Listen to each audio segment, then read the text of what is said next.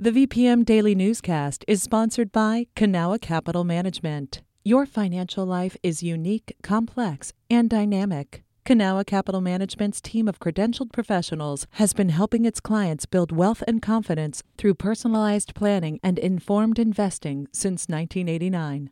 Learn more at cancap.com. That's K A N C A P.com. You're listening to the VPM Daily Newscast, the recap of today's top stories in Central Virginia. From the VPM Newsroom in Charlottesville, I'm Megan Moore. A Virginia Senate committee sent forward a bill that gives Indigenous tribes more say in permitting on Tuesday.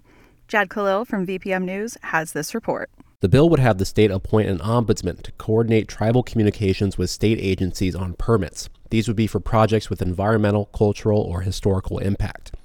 One of those tribes is the Upper Mattaponi.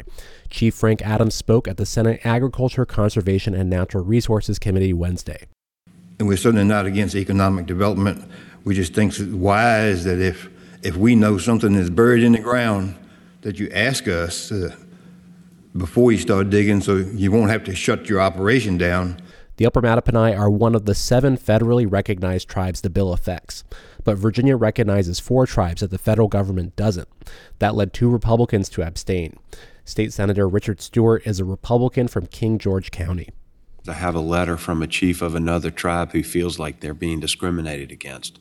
I'm going to abstain until I can learn more. Still, the bill advanced on a 10 to 2 vote. Now it moves on to the Senate Finance Committee. Jad Khalil, VPM News. On Wednesday, Virginia lawmakers passed a ban on new assault weapons along party lines. The bill would ban the sale or transfer of assault weapons made after July 1st, with few exceptions. If it becomes law, that would be punishable by a Class 1 misdemeanor and would bar the convicted person from having an assault weapon for three years. After a procedural vote, it'll go to Governor Glenn Youngkin's desk.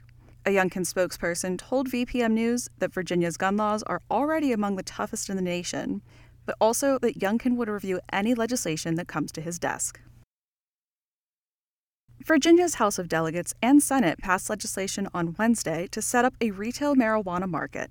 Weed has been legal in Virginia since 2021, but efforts to set up a marketplace for the buying and selling of adult use cannabis stalled while Republicans controlled the House of Delegates last term. The bill would allow sales to begin in May 2025.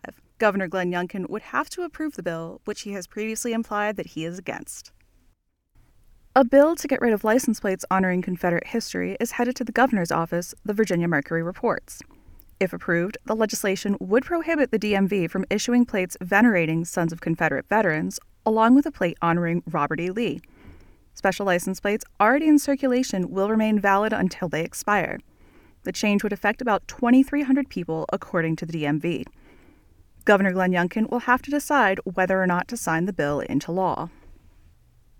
Richmond's Office of Elections is asking residents to avoid mailing in ballots for Super Tuesday's primary elections because of ongoing issues with the United States Postal Service.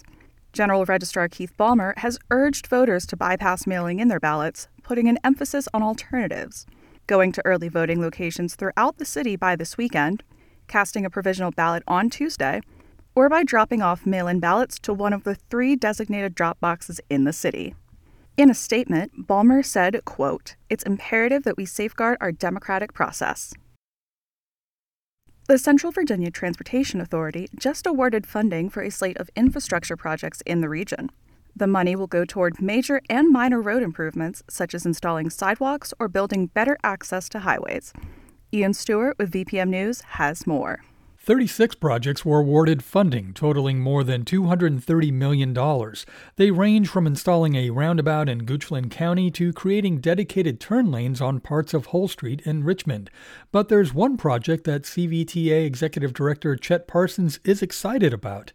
It's for improvements on parts of Commerce Road in Richmond, which will one day be part of the Fall Line Trail. The city is continuing to try and piece together all the funding to make those improvements.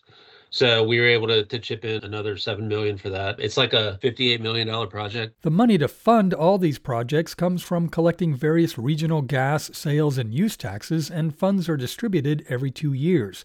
The authority was created by the General Assembly in 2020. Ian Stewart, VPM News. There's a new legendary baseball team in Virginia set to play on the quote, Field of Creams. The Danville Dairy Daddies have joined the Old North State League, a collegiate woodbat league, on a part time basis. They will become full time members in 2025. The team joins the ranks of the Lexington Flying Pigs, Oak City Gliders, and the Sanford Spinners. Team mascot McCreamy the Bull was unveiled on Wednesday.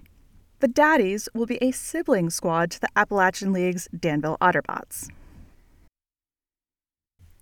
This has been the VPM Daily Newscast.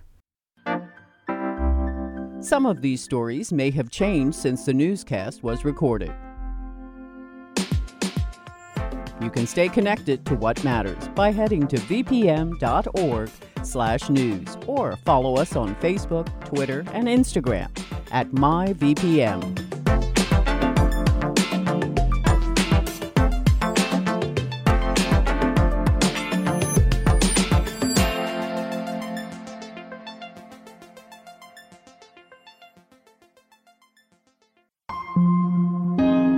VPM.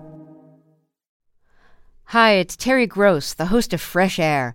We bring you in depth, long form interviews with actors, directors, musicians, authors, journalists, and more. Listen to our Peabody Award winning Fresh Air podcast from WHYY and NPR.